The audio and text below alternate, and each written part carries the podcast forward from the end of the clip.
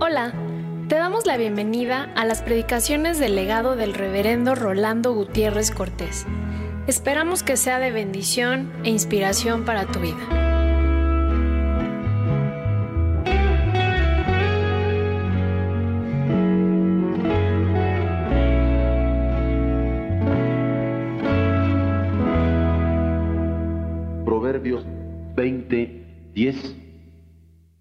Dice así, pesa falsa y medida falsa, ambas cosas son abominación a Jehová.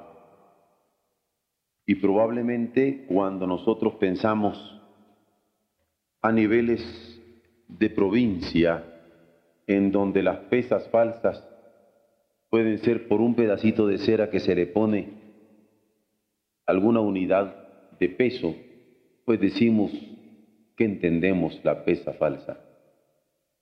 O cuando las medidas falsas también a nivel de provincia son tal vez un pequeño recipiente donde debe caber una cantidad determinada de granos para despacharlo en algún expendio popular, podríamos decir, bueno, pues lo entendemos. O incluso ya a nivel de negocio, cuando nosotros tenemos que extender algún recibo, podríamos por extensión decir que la pesa falsa y la medida falsa se va a manifestar en ese recibo que damos por más o menor cantidad que la que estamos realmente ofreciendo. Pero en estos momentos cuando ya las pesas falsas son a veces grandes trailers que pasan por básculas enormes y en donde podemos poner grandes cantidades de una mercancía diferente de la que estamos vendiendo, ya las pesas falsas como que son más pesadas. Y las medidas falsas también que en estos momentos nosotros estamos manejando que ya podrían ser mucho más complicadas, particularmente en nuestras relaciones humanas y sociales. Probablemente también sean más complicadas para nosotros de entenderlas, sin embargo el principio es el mismo, muy sencillo. Pesa falsa y medida falsa, ambas cosas son abominación a Jehová. Y es lo que queremos considerar en esta hora porque hay que contar con Dios para ser justos, porque si no contamos con Él, como que nuestro paradigma sería la misma pesa, o nuestro paradigma sería la misma medida. Pero nosotros no estamos tan solo dando cuenta de nuestras pesas y de nuestras medidas, sino que hay un Dios que todo lo ve y que sabe lo que hacemos, cómo estamos pesando y cómo nos estamos pidiendo. Hay quienes demandan justicia en los tratos por coherencia a un carácter responsable que a fuerte forja se ha logrado en la vida. Y así le decimos a alguien que esperamos que su carácter sea lo suficientemente firme como para que no nos trate con pesas falsas y con medidas falsas. Y está bien, porque un carácter debe de responder a ello. Otros para mantener el prestigio de una familia o una casa productora o por razones nacionales, podrían decir, no, es que nosotros nunca hemos sido en nuestra familia sin vergüenza. Así que mi hijo, usted muy honrado. O podríamos decir, no, nuestra casa distribuidora, comercial, se distingue por su honestidad. Así que aquí pesas exactas y medidas exactas. O alguien podría decir, no, es que nuestra nación siempre se ha apreciado de productos buenos y de pesas exactas. No hay regateo con nosotros, ponemos el precio porque ponemos la medida que debe ser y la pesa que debe ser. Y también está bien. Yo no veo por qué haya problema con que por razones familiares o por razones de un prestigio de casa o por razones de un prestigio nacional, nosotros no queramos conservar ese prestigio. Conocemos familias, conocemos casas y conocemos naciones que se prestan de esto, de esta confiabilidad en sus productos y en sus negocios. Pero Dios no dice que las pesas falsas y las medidas falsas sean malas porque hacen daño al carácter. Y nos van minando y nos van convirtiendo en personas incapaces, porque ya no podemos confiar ni en nosotros mismos. Él no dice eso. Yo no creo que ande detrás de las que anden expendiendo allí los cacahuates, ¿no? O las nueces, que a veces se ven muy encopetaditos los cucuruchitos, y uno dice, este que está más encopetadito, pero cuando ya lo ve, por debajo del cucuruchito, a quien lo mete más, para que salga el copetito de las de los cacahuates o de la o de las nueces. Dios no dice que esas pesas y esas medidas sean malas porque hacen daño al carácter de quien las vende. Tampoco dice que sean malas porque desprestigian una tradición familiar. Tampoco dice que sean malas porque desprestigian una firma comercial. Tampoco dice que sean malas porque desprestigien un prestigio nacional, sino expresamente porque son abominación. Una pesa falsa y una medida falsa son abominación. Más aún, no solamente dice que la pesa falsa y la medida falsa son abominación, sino que son no solamente de suyo repudiable, sino que son repudiables a Jehová, abominación a Jehová, destacando de esta manera su señorío. El problema de dar una pesa falsa y el problema de dar una medida falsa va más allá del carácter, más allá de la familia, más allá de la casa, más allá del prestigio, más allá de la misma abominación o repudio por ello. Es abominación al Señor. Él es el Señor y estamos ofendiéndole a Él. Hay que contar con Dios para ser justos. En lo social, ¿qué significa ser justos en lo social? ser veraces en nuestras relaciones, decir verdad y actuar con verdad en nuestras relaciones sociales, pagar con verdad en nuestras relaciones sociales. Si el hombre se ocupa de llevar cautivo todo pensamiento ante Dios, como dice la carta de Pablo a los Corintios, que todo pensamiento debe ser llevado primero cautivo ante Dios, podrá lograr una limpieza cotidiana tal que todos sus hechos sean coherentes con lo que el Señor le enseña a través de su revelación. Esto afecta lo que se dice, porque si yo estoy habituado a llevar siempre mis pensamientos al Señor, va a afectar lo que yo hablo, porque de la abundancia del corazón, subraya Jesucristo, es que habla la boca. Y si Dios abunda por la fe en el corazón de los hombres, si lo que se encuentra en cada célula del corazón humano es a Dios mismo palpitando en él, la palabra que surja de los labios será siempre con gracia, sazonada con sal, para saber responder cómo conviene a cada uno, como también dice el apóstol Pablo en Colosenses 4:6. Porque Él quiere que nuestra palabra sea siempre con gracia. No dice que nuestra palabra sea con gracia, sino siempre con gracia. Sazonada con sal. Para saber cómo conviene responder a cada uno. Pero esto solo es posible cuando se está en sintonización permanente con el Señor. Un pensamiento sano, una mente sana, un hombre de ideas sanas, cultivándose con limpieza de corazón, va a emitir palabras saludables.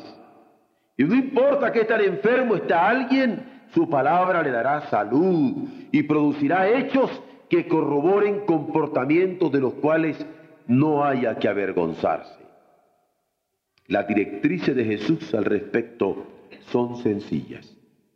En cuanto a nuestras relaciones sociales, el Señor dice, todo lo que quisierais que los hombres hicieran con vosotros, así haced vosotros también con ellos. Pablo lo toma de otra manera, pero el sentido es el mismo. El que siembra en abundancia, en abundancia también segará. Quien siembra en bendiciones, cosechará generosidades. Pero el dicho contrario también nos lo dice de una manera de claroscuro, ¿no? Esta parte sería la oscura, dice, quien siembra vientos, recoge tempestad. Pero el fondo es la palabra de Jesús. Todo lo que quisierais que los hombres hicieran con vosotros, así haced también vosotros con ellos. Yo quisiera que la gente me entendiera. Yo tengo que entenderla. Yo quisiera que la gente me amara. Yo tengo que amarla. Yo quisiera que la gente me perdonara. Yo tengo que tener la disposición del perdón siempre. Yo quisiera que la gente me tolerara. La tolerancia debe comenzar conmigo. Todo lo que quisierais que los hombres hicieran con vosotros, así haced vosotros también con ellos.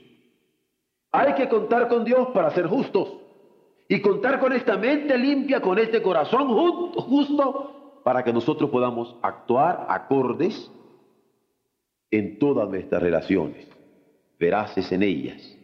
Cuando las relaciones sociales se rigen por el principio de Jesús, nadie sale defraudado. Y aquí estoy usando el término relaciones sociales en un nivel muy lato. Esas relaciones que todos tenemos con todos.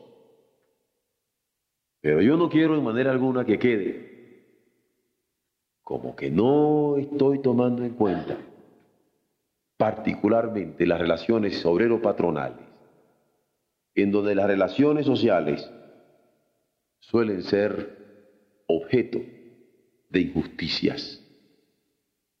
Nunca tratemos a alguien que trabaja para nosotros de diferente manera que nosotros quisiéramos ser tratados por ellos si estuviéramos en el mismo lugar. Todo lo que quisierais que los hombres hicieran con vosotros, así también haced vosotros con ellos. Ni más ni menos. En nosotros mismos la medida, en nuestro mismo querer la medida, pero como cristianos un querer sintonizado con Dios que nos ha dado una nueva disposición de amor y de convivencia en el mundo en que nos estamos vinculando.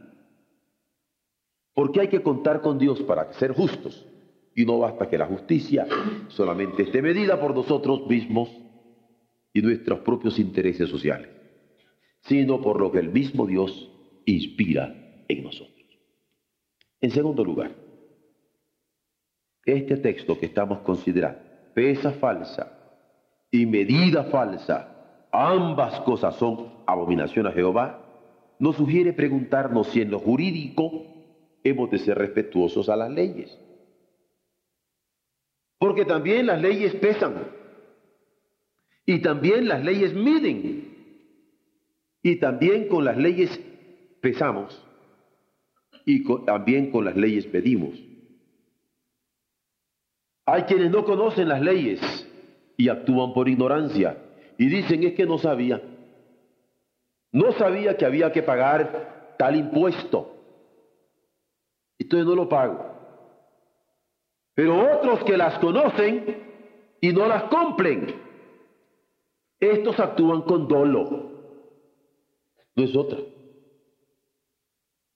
Pero a unos y a otros, a los que ignoran las leyes y no las cumplen porque las ignoran, o a quienes conocen las leyes y no las cumplen porque las tratan con dolo, la Biblia dice, pesa falsa y medida falsa, ambas cosas son abominación. Y recuerden, no solo abominación, abominación a Jehová, al Señor, al Dios nuestro.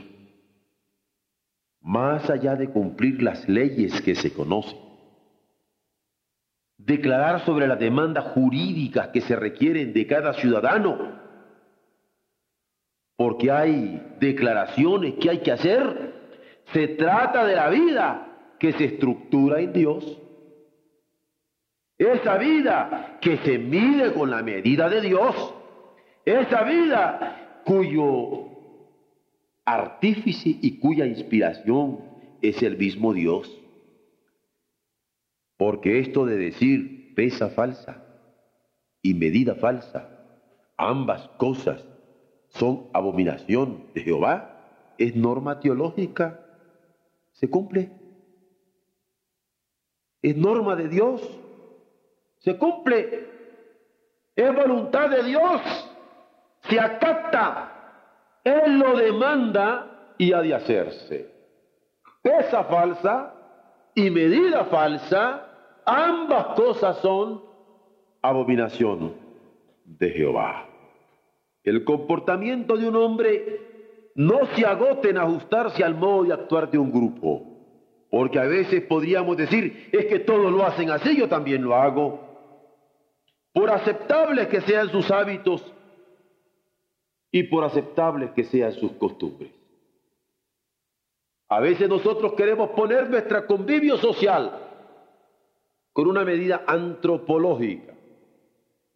Así lo hace toda la gente. Es costumbre de nuestro país, es costumbre de nuestro pueblo. Todos nos emborrachamos el día de San Francisco, todos nos emborrachamos el día de San Francisco.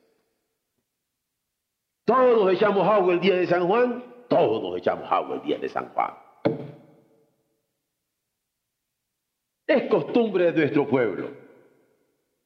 El comportamiento de un hombre no se agota en ajustarse a la actuación de un grupo. El modo de ser de los cristianos afecta los comportamientos culturales que en determinado momento no están de acuerdo a la voluntad de Dios. Por ejemplo, si un grupo acepta que un hombre puede tener tantas esposas como es capaz de mantener, con las familias que procree con ellas, no invalida que la palabra advierta al siervo del Señor que debe ser marido de una sola mujer. No adulterarás. O por otro lado, si en determinada cultura la venganza es vista como heroísmo prometeico, con mentalidad de guerreras, no invalida que el mandamiento de Dios estipula, no matarás. Que todo el mundo lo haga no quiere decir que yo lo debo hacer, mucho menos pensar que el mandamiento de Dios, que la directriz de Dios está siendo invalidada. Hay una actitud dominante en el interior de los creyentes en Jesucristo. Una actitud dominante en el interior porque Cristo habita por la fe en nuestros corazones y al habitar en ellas está constituyendo nuestros fundamentos de comportamiento.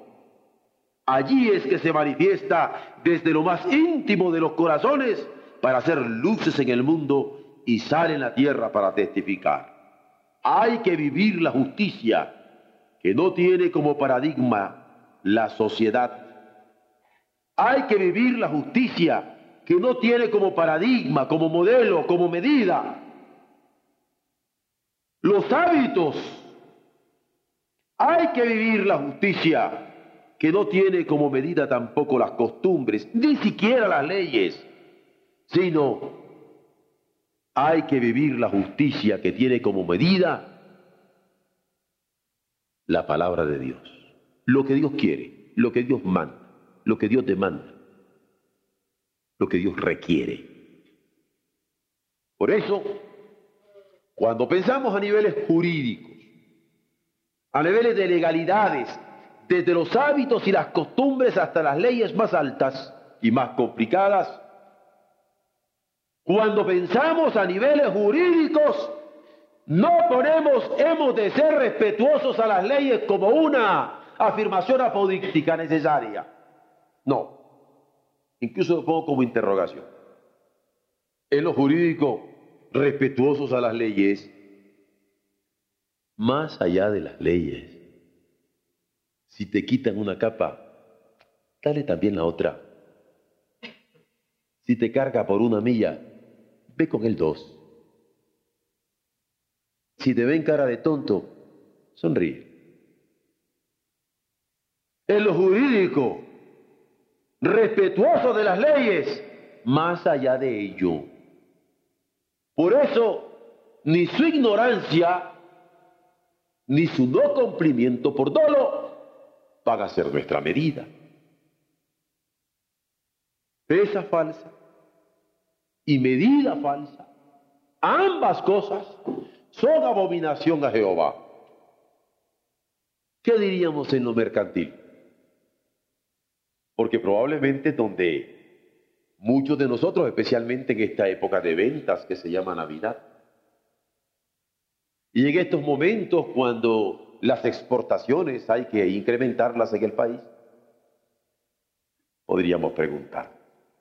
Y de nuevo pongo a niveles de pregunta, ¿honestos? En lo mercantil, ¿honestos? Conocemos que la producción de alimentos no es solamente para el consumo directo, es decir, no producimos alimentos solamente para comer o para vestirnos o para vivir bien en nuestras casitas. Todo lo que nosotros producimos no se da, no se agota solamente en lo que se conoce como consumo directo, sino también atendiendo al intercambio que permite negociar sobre los otros productos necesarios para la subsistencia de la nación, para vivir y trabajar. Alguna vez se los ponía como ejemplo, con mentalidad de campesino, le decía un campesino, ¿sabe? Que cuando siembra hay una parte que se come, pero hay una parte que negocia para poder conseguir las otras cosas para su casa. Pero hay otras partes que guarda, porque guarda semilla para poder sembrar para la siguiente vez. Vaya los calificativos que se daría un campesino, algún hijo que se quisiera comer la semilla. Si fuera buen norteño le diría alguna cosa un poco fuerte. No, mi hijo, la semilla no se come. Usted comas esto, negocie esto, pero guarde la semilla. No se puede andar comiendo las semillas. Y alguna vez se lo decía a las muchachas, hijas, hay que tener mucho cuidado de no comerse las semillas. Aprendan a ahorrar, aprendan a negociar, lean Proverbios 31, le decía, y otra parte para comer. Y se trata de esto. Cuando estamos en lo mercantil, tampoco basta solamente con ser honestos en cuanto a nuestra propia parte de negociación, porque eso es solo una parte de todo el paquete de nuestra responsabilidad económica. Lo que un país ofrece como producción digna de crédito, porque lo ofrece pidiendo crédito de parte de los otros, que le crean que lo que está ofreciendo es bueno y de calidad. Eso que un país ofrece, estoy hablando de nación, ha de estar en proporción con lo que demanda. Los controles de calidad han de regir para lo que se vende, pero también para lo que se compra, para lo que, se compra, pero también para lo que se vende. Miren ustedes qué bien eso de que cuando compramos exigimos calidad, pero cuando vendemos metemos cositas podridas. Volviendo a los ejemplos, ahora ya no de los cucuruchitos, sino de esos eh, montoncitos de jitomate que uno se encuentra a veces, ¿no? Que le venden por montoncitos y arriba todos los anitos y uno le escarba tantita. Ah, no, no, si lo va a llevarlo yo así, dice. No, es que yo quiero ver por dónde anda la cosa. Pero eso es a niveles populares, pero a niveles en grande. ¿Qué estamos dando? ¿Qué sanidad hay en el fondo? ¿Quién está dispuesto a negociar con alguien que ofrece pesas falsas? ¿Quién quiere negociar con alguien que ofrece medidas falsas en el producto que está intercambiando? El sentido común revela que es menester actuar en correspondencia digna. Pero cuando el Señor demanda la integridad de los suyos, no es para estar de acuerdo a conglomerados sociales con los que negociar, es porque así debe ser sus cánones. De acuerdo a sus cánones y nada más, Él es quien sustenta su demanda. Porque lo podríamos entender a nivel de sentido común en nuestros comercios cotidianos. Pero esto no basta, es porque Dios así lo quiere. Que seamos honestos. Cualquier sabio que asesora como sucesor a un hijo suyo en el desempeño de un gobierno nacional, como es el caso de quien está dando estos proverbios a su hijo. En el caso de Salomón, uno está aconsejando a un hijo, quiere advertirle sobre la importancia de la honradez, sobre la importancia de la honestidad, sobre la importancia de la confiabilidad de los tratos, tanto dentro como fuera de sus dominios. Por eso, no sorprende que en el libro de los proverbios se hable de las pesas falsas y de las medidas falsas, ya que nadie quiere tener negocios con gente de opiniones falaces, con gentes de promesas engañosas, con gente de pagos retardados, porque son mañosos, especialmente ahora que ya tenemos un deslizamiento de 17 centavos diarios. No pagar un día, hay que echarle la cuenta. Esos pagos retardados, esos votos vanos o esas mercancías adulteradas, hay que tenerlas en cuenta. Porque ya sea una opinión falaz o una promesa engañosa o un pago retardado o un voto vano o una mercancía adulterada, todo entra en lo que no le gusta al Señor y lo abomina.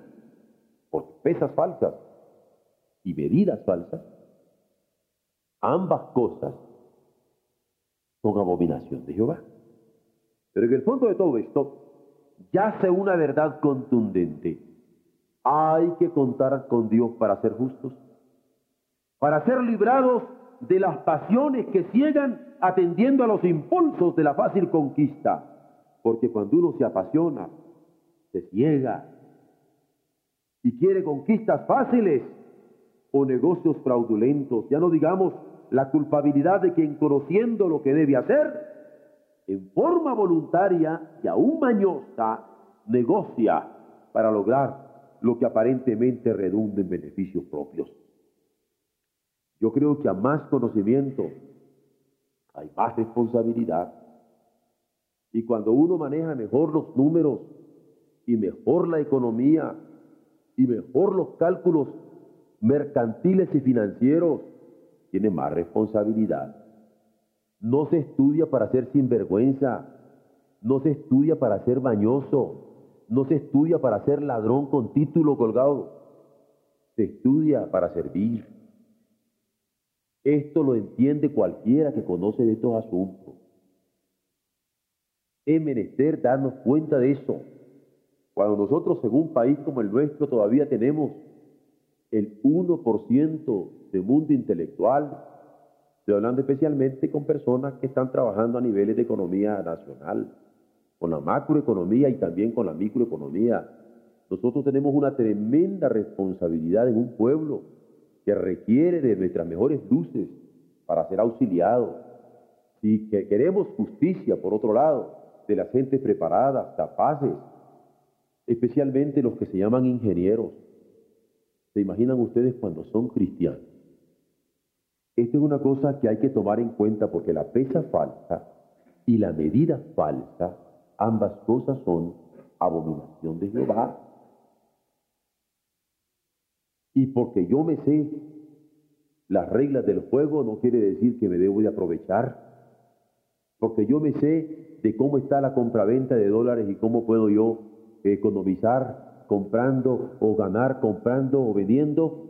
Eso nos da más responsabilidad esto es una simple, una simple, muy simple lección de ética. Yo veo que una niña va caminando allí y que si se cae se mata, yo me hago el disimulado, yo soy muy responsable. Tal vez si estuviera yo taradito y ni me doy cuenta, pues cae la niña y nadie me echa la responsabilidad. Pero cuando yo sé lo que puede hacerle daño a alguien, eso, yo soy responsable.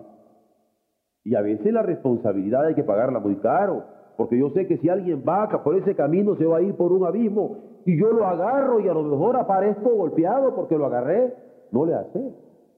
Usted es responsable ante Dios por lo que ve y por la mano que tiende y por la ayuda que ofrece. Porque pesa falsa y medida falsa, ambas cosas son como abominación a, Jehová. Pero quien más sabe, más responsabilidad tiene.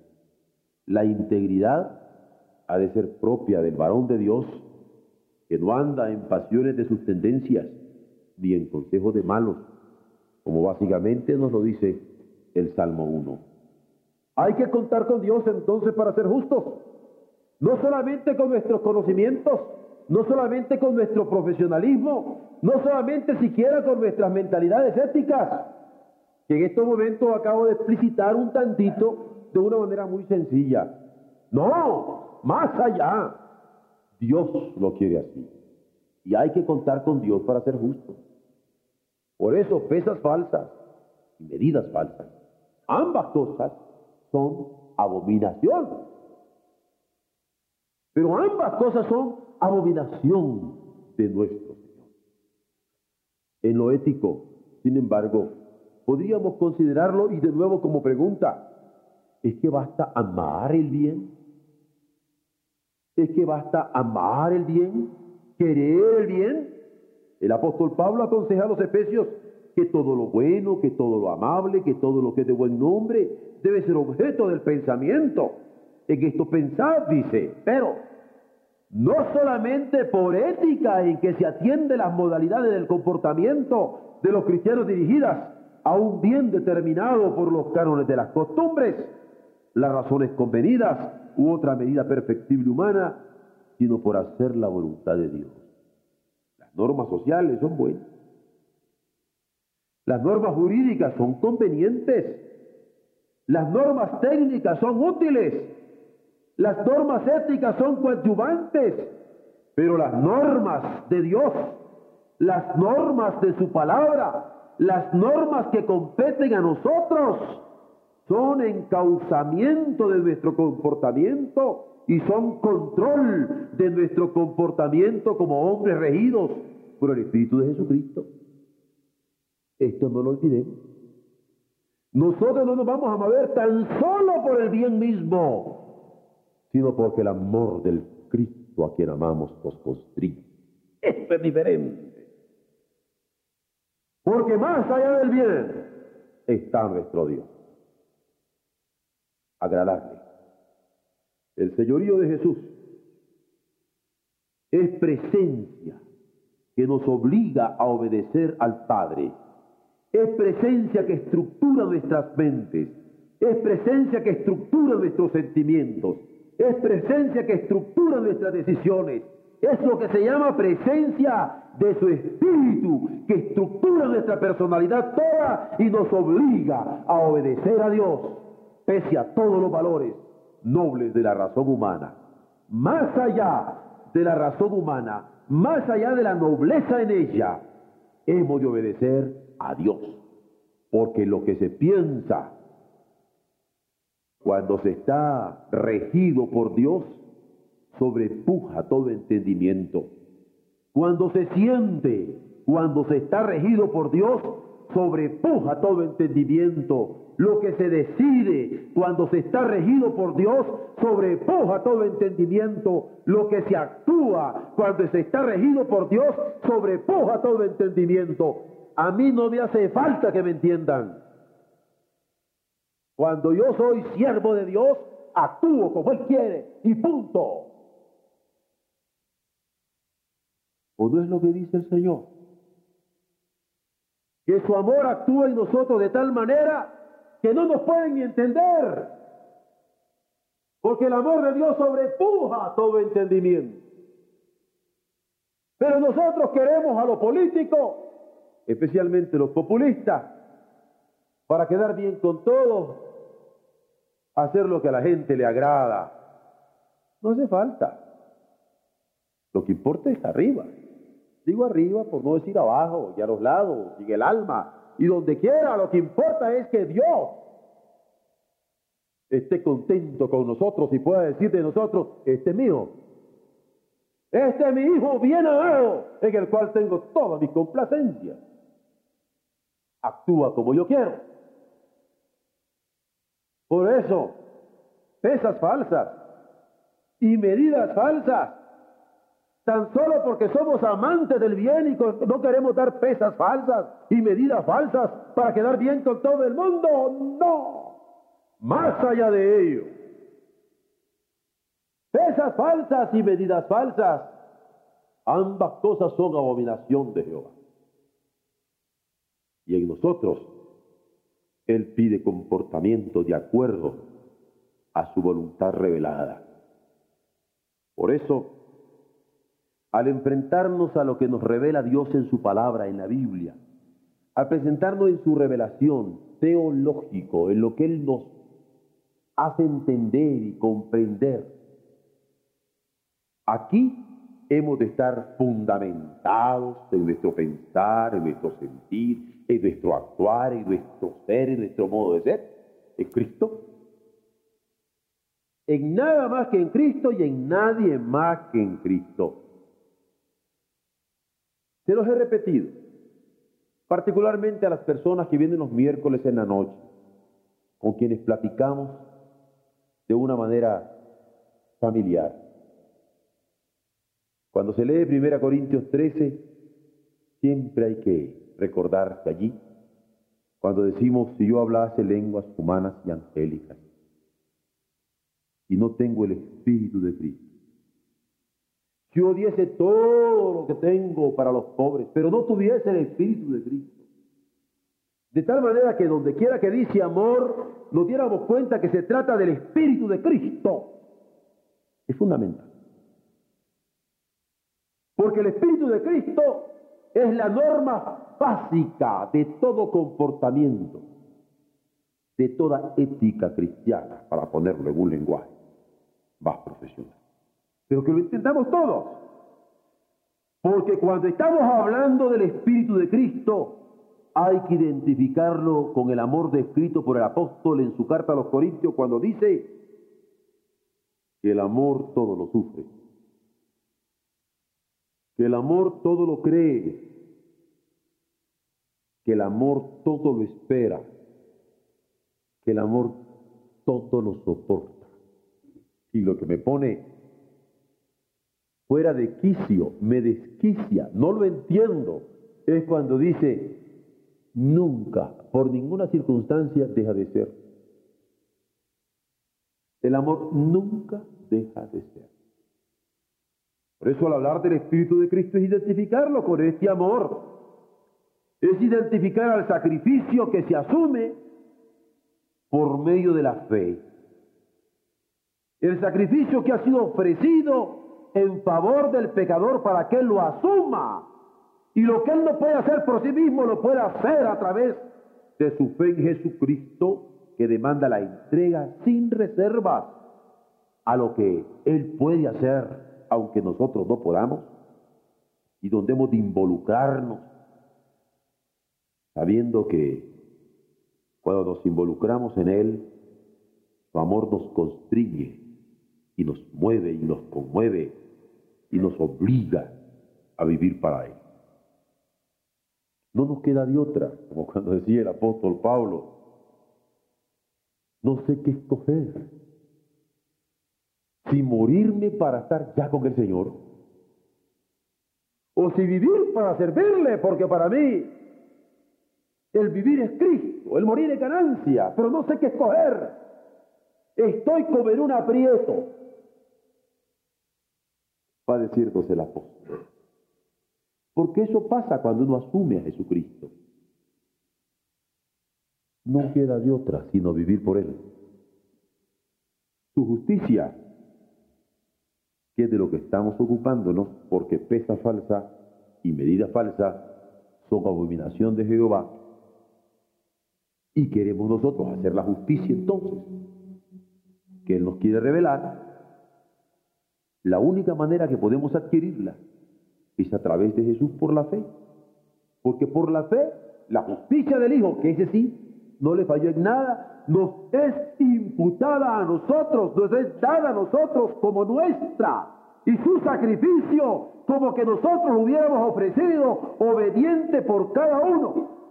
Y su amor dominando todas nuestras relaciones en vínculos fraternales y el seno de la iglesia. El misterio que se vive, para mí, muy plausiblemente verificable en la celebración de la Cena del Señor. Porque allí como con hermanos y bebo con hermanos y convivo con hermanos y creo con hermanos y espero con hermanos y oro con hermanos y me despliego con hermanos para vivir la fe. Creyentes en el que murió por nosotros, como un misterio dicho, para que nos edifiquemos mutuamente al recordar el evento del Calvario en el partimiento de este pan, viviendo en este nuevo pacto en su sangre cuando tomamos su copa. Porque yo no puedo cumplir esta justicia tremenda, desafiante que el Señor pone para vivir, sino es en el poder de Jesús. Porque nos dio a Jesús para que pudiéramos ser reconocidos como justos ante su presencia, sabiendo que solamente en Él puedo tener esa dignidad. Demanda toda mi entrega, demanda toda mi disposición de ánimo y toda mi disposición de vida para ser uno con Él, pero no puedo hacer más. Yo tengo que contar con Dios para ser justo. Y si cuento con Dios para ser justo, el único lugar, el único sitio, la única persona, el único evento en el cual yo puedo cumplir con su demanda es el Calvario, es la muerte de Jesucristo, es la resurrección de Jesucristo, es mi fe en Él. Por eso nosotros celebramos esta Navidad nosotros cantamos a nuestro Cristo, nosotros nos estimulamos en nuestra fe, nosotros nos aprendemos de su gracia, porque fuera de Él estaríamos a merced de la condenación, porque el que tiene al Hijo tiene la vida. Pero si me salgo del Hijo de Dios, si me escapo de la órbita del Hijo de Dios, si me escapo de la justicia del Hijo de Dios, no voy a poder. Dios permita que en esta Navidad nosotros vivamos a Cristo y en Cristo y por Cristo y para Cristo, contando con nuestro Dios en el don inefable que quiso darnos para nuestra justificación. Porque hay que contar con Dios para ser justos. Amén.